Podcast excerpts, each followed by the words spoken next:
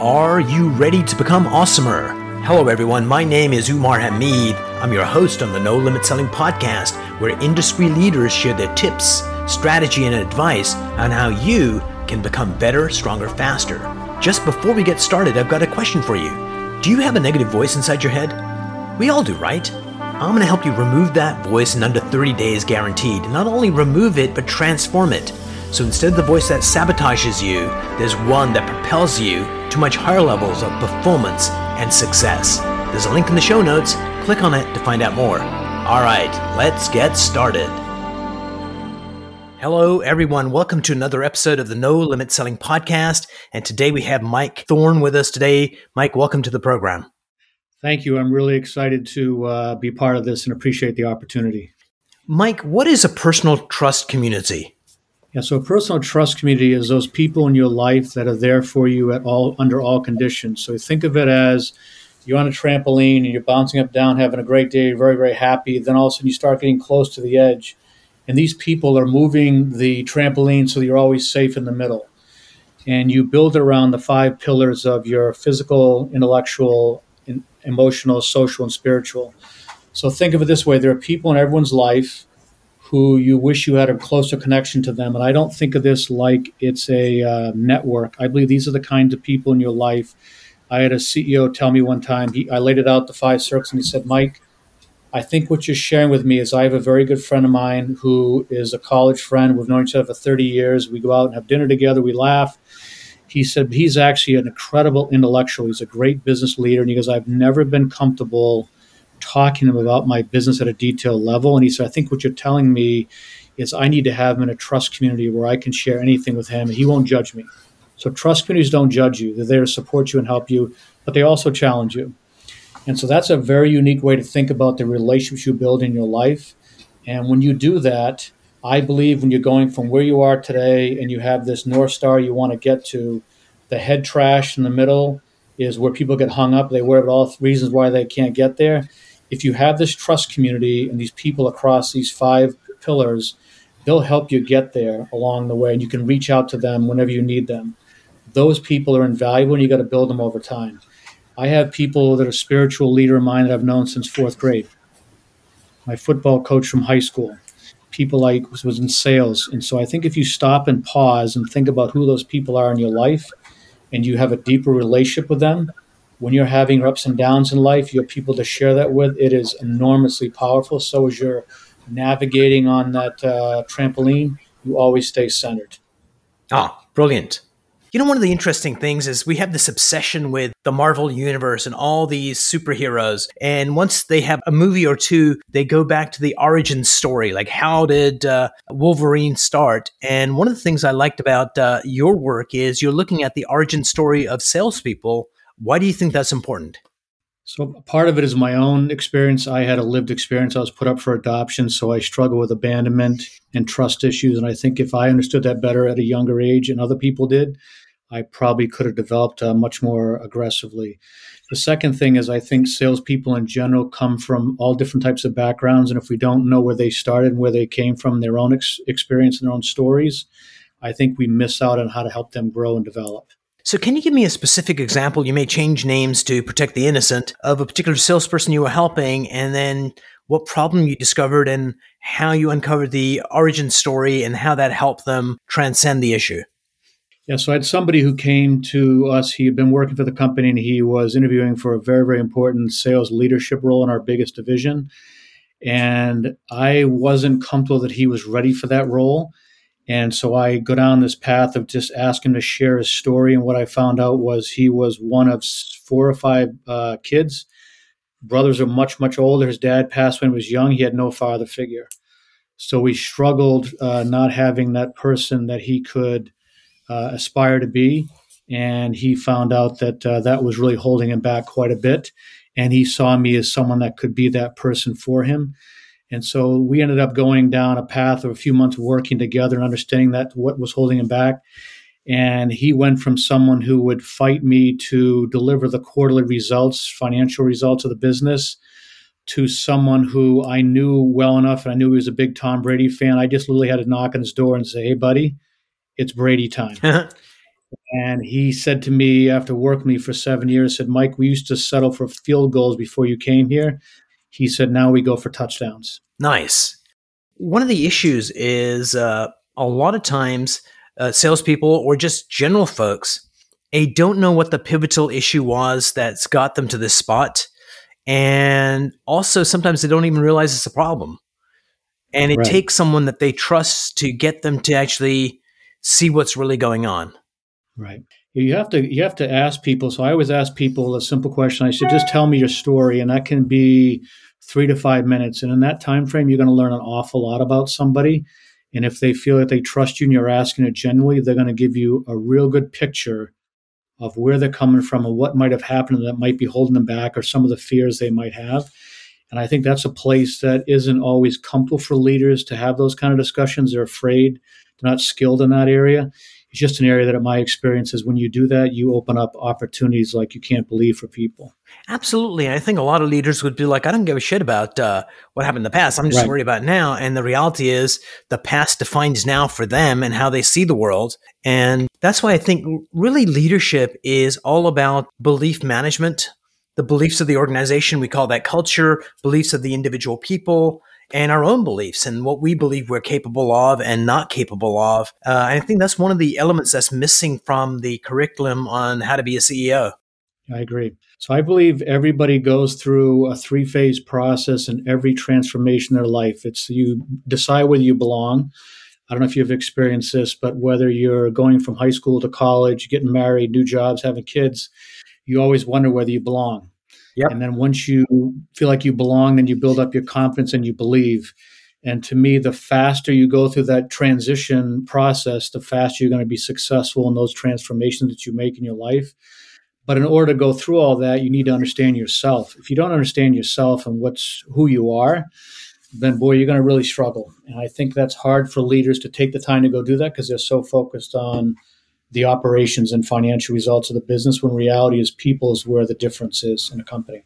Absolutely. I think, uh, you know, that old adage, know thyself, wasn't like just a yeah. greeting card. It's essential to becoming who you were always meant to be. Because if you don't know that, you're lost. A manager a long time ago had said, uh, Do you know what they call it when you don't know where you are? It's like, uh, what? Being lost is that if you don't know that, it doesn't matter if you know Paris is here, but if you don't know where you are, it doesn't do you any good. And so I right. think just getting a real foundation on this is Umar, this is what defines Umar, gives me the ability to uh, move forward in any direction that I choose.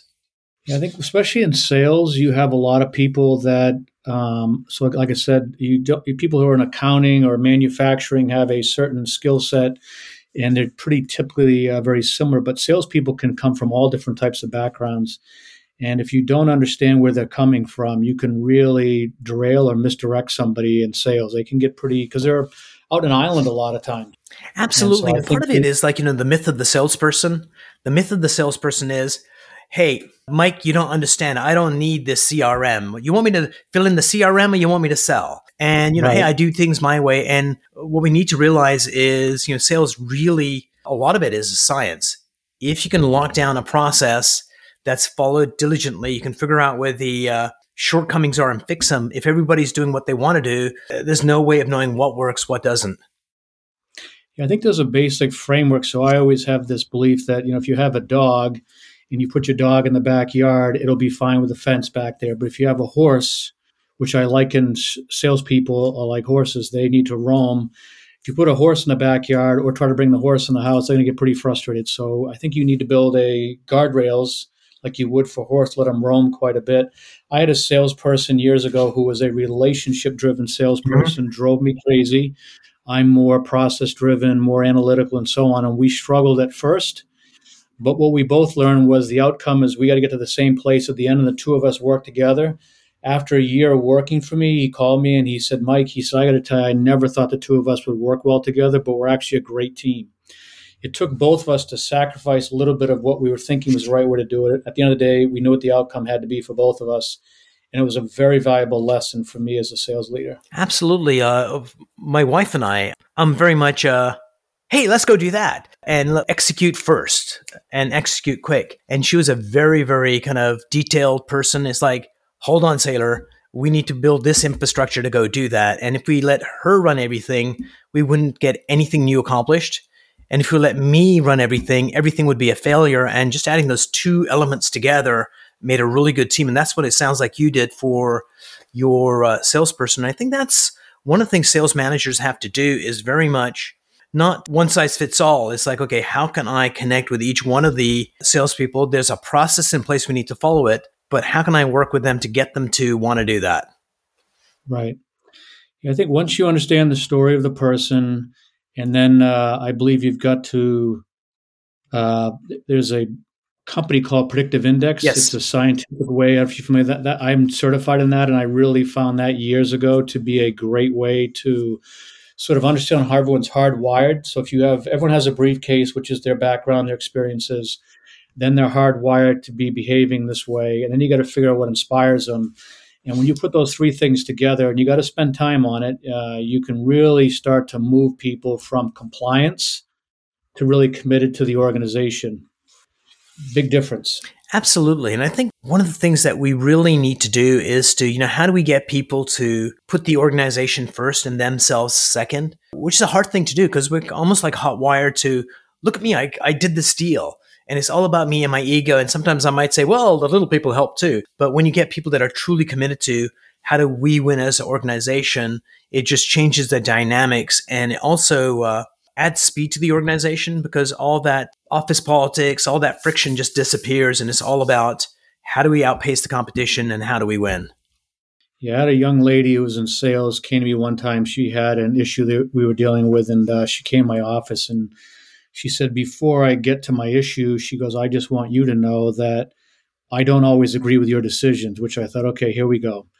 But what she said was, I always respect, as does the sales team, that you walk us through what the situation is, what the options that were considered, who are the people that were involved in trying to navigate it. She said, We understand the other day somebody has to make the decision. And so we have a lot of respect for the fact that you take the time to explain what's going on, what the options are, get people involved, and then make a choice. And that was a long time ago. And I was like, wow, that is so powerful. It gets at what you're describing, which is people feel like, okay, I'm part of something bigger than myself. I understand why we're doing what we're doing. I think that's a big deal as a leader, especially in sales. Absolutely. I think every every time you do something like that, Mike, you're training new leaders. Because right. it's easy to come up with the answer. We're doing this, which is uh, doesn't add any value to the organization. But once you articulate this is my thinking process. One of two things is going to happen. A is everyone goes, that's amazing.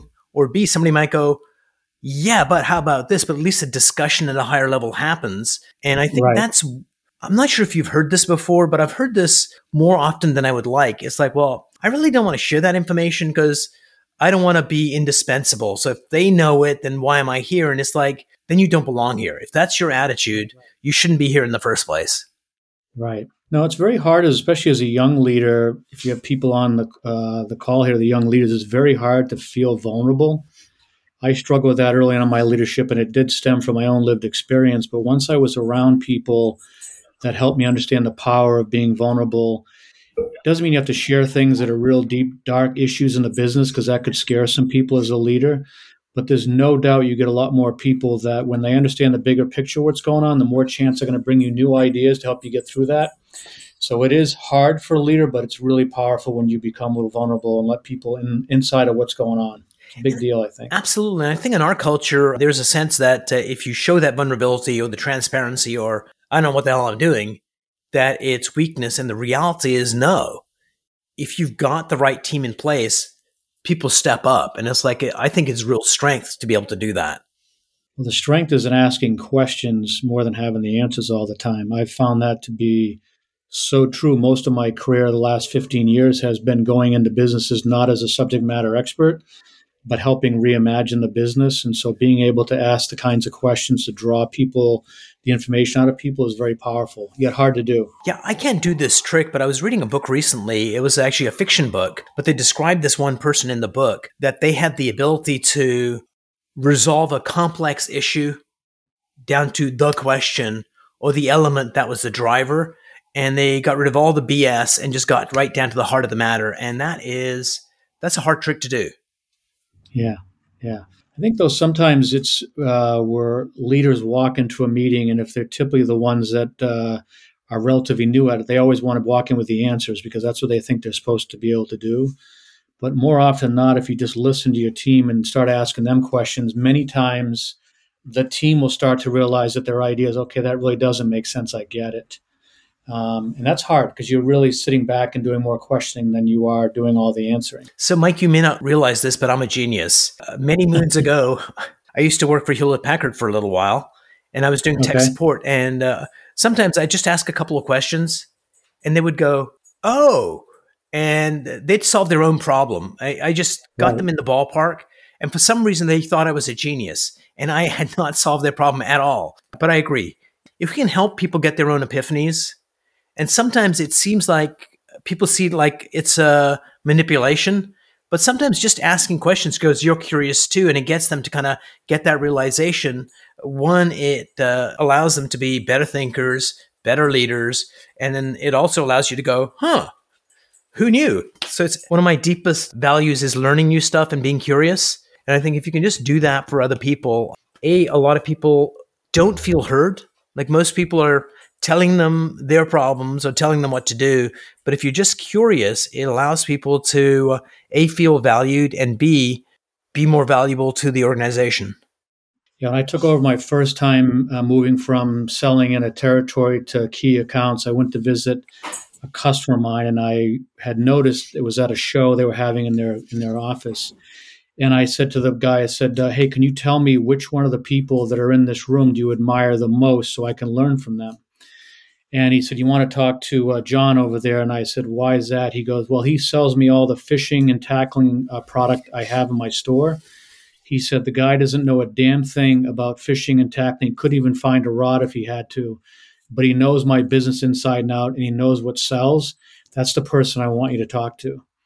And so it was a really eye opening experience because you're so focused on what you're trying to sell. When reality was, it's more like getting on the side of the table with a customer and trying to understand where they're coming from, where their pain points. That was a real valuable lesson very early on.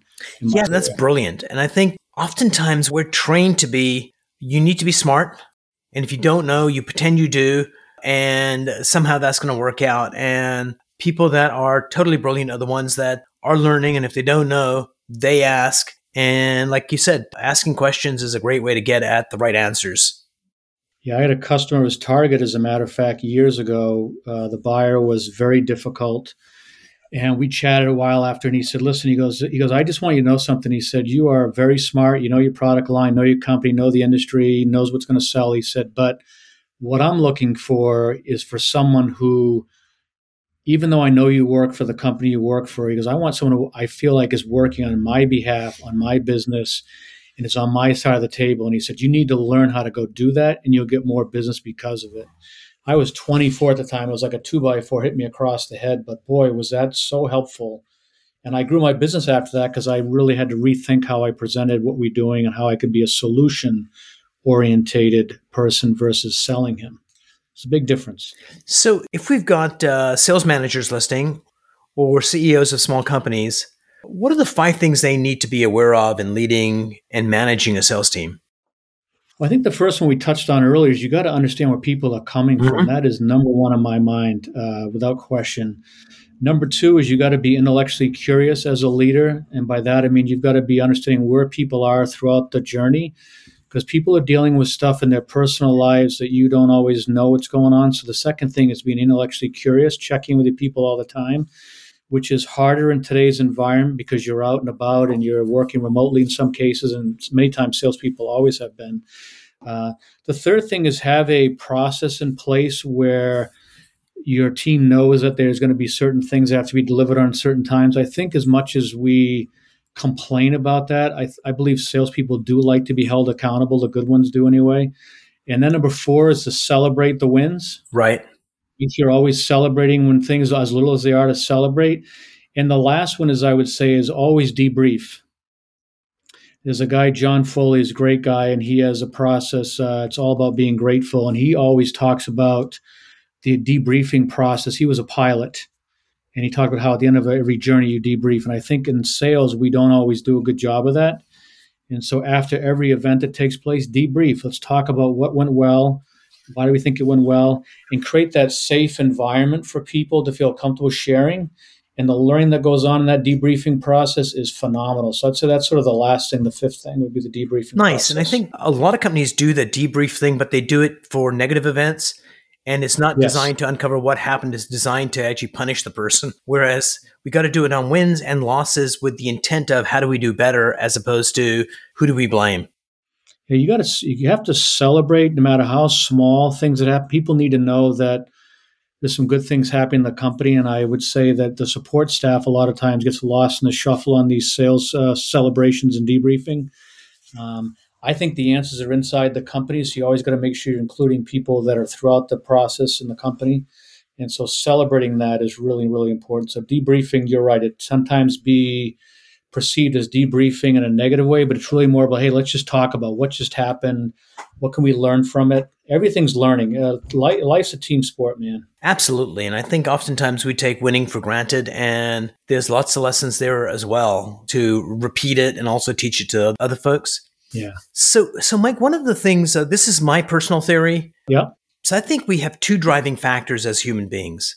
Okay. Uh, one, we need to belong to a tribe. Yep. Like we want to belong to a group. And the second thing is we need to retain our individuality. And sometimes those things are at odds with each other. I had right. uh, come across this study a long time ago. It was people looking at people joining conservative churches only conservative people would join a conservative church. And they look at how conservative they are and the church they're joining and what happened six months later. And what happened was that these people became a lot more conservative after they joined that church. They did the same thing, people that were quite liberal joining liberal churches, that after six months they became more liberal. And the justification, at least the way I read it, was in general society, I'm the conservative guy. That's part of my individuality. But if I join a conservative group, I lose that. And the only way to retain it is to amp up my conservatism or liberalism, doesn't matter what it is. So, how do you balance that when it comes to sales and teams? The need to belong to a team and the need to be an individual. And how do we balance that to get the best performance for the organization as well as the individual? Yeah, so I'm on a mission to uh, restore human dignity, to unleash greatness in people. I, I just believe you've got to really understand where people are coming from. And a lot of times people don't feel like they belong, they try to fit in. And your ability to spend the time with somebody and make sure you understand, you know, where they are coming from, liberal, conservative, whatever their backgrounds are, whatever, and you respect that and honor that is really, really important. And I think when you do that, people will come along with you and they'll accept the fact that everyone's got different points of view as long as everyone respects each other. I really worry about the way we teach leadership in this country. It's a very win lose environment mm-hmm. right now, and everyone's trying to step on each other. And I think getting others focused is really, really missing today. And the pillars of society that we look at, religion being one of them, the Boy Scouts, the Olympics, have really destroyed the confidence of people when I talk to them about whether we really have a society that cares about others. So I think it all starts with this uh, trust community that I call it a trust community. You called it a uh, tribe. Mm-hmm. I believe it's personal trust community is what I call it. And that means you got to really spend time helping your key salespeople build their own personal trust community. Absolutely. We can talk about that. So trust community is really around your your personal well-being. Let's put it that way. And there's five pieces of it in my mind. It's physical, intellectual, emotional, social, and spiritual, and helping people identify where they are today and where they want to get to, and then building this personal trust community in the middle, I think is essential. And that to me is what will elevate leaders and bring the trust back to businesses and uh, teams, sales, especially. Sounds brilliant. Mike, before we part company, uh, a couple of questions for you. Number one, what is a mind hack that you know that you use that allows you to be happier or more productive? Is there a tip you can give our uh, viewers and listeners? Yeah, I would go buy the five minute journal. It's a very simple little book and it really helps you get up in the morning. You spend five minutes in the morning. What are you grateful for? What are the things you want to happen today? And then at night, you do the same thing. And to me, instead of getting up in the morning, and grabbing your phone, looking at your emails, and worrying about what's going on, it gives you a very simple way to stop and pause. I think it's a very, very simple, powerful journal that I would highly recommend everyone take a look at. Oh, again, nice. before, you, before you once you get up in the morning, and then when you go to bed at night, it's really helpful. So, for you, what are the three biggest challenges you have right now as you're growing your practice? Well, number one is it's so Vistage is all about helping uh, small and medium sized CEOs and business owners. That's what we're all about. And the challenge is finding the kinds of people that are ready to be growing personally and professionally. Not every CEO is ready for that. Yep. So that's that's the first challenge I deal with as it relates to that. Um, the second thing in terms of the practice is I'm in building out this idea of building a personal trust community and I'm trying to get it to a point where I can actually share that with some of the business leaders. And as I do that, having them work through that concept because it's very unique for them to go do that. And the third thing is to, as you listen to leaders today, they're really, really struggling. This coronavirus continues to just happen. Yep. And they're trying to work their way through. And I'm help, trying to figure out what's the path going forward. What's it going to look like for everybody down the road? because everyone sees the growth out there, but they all see all the hindrances along the way, and trying to help them get those roadblocks out of the way is probably the third thing right now. Brilliant. Mike, thanks so much for being on the show today, and I'm looking forward to our next conversation. Thank you. I appreciate you having me on there. Good luck.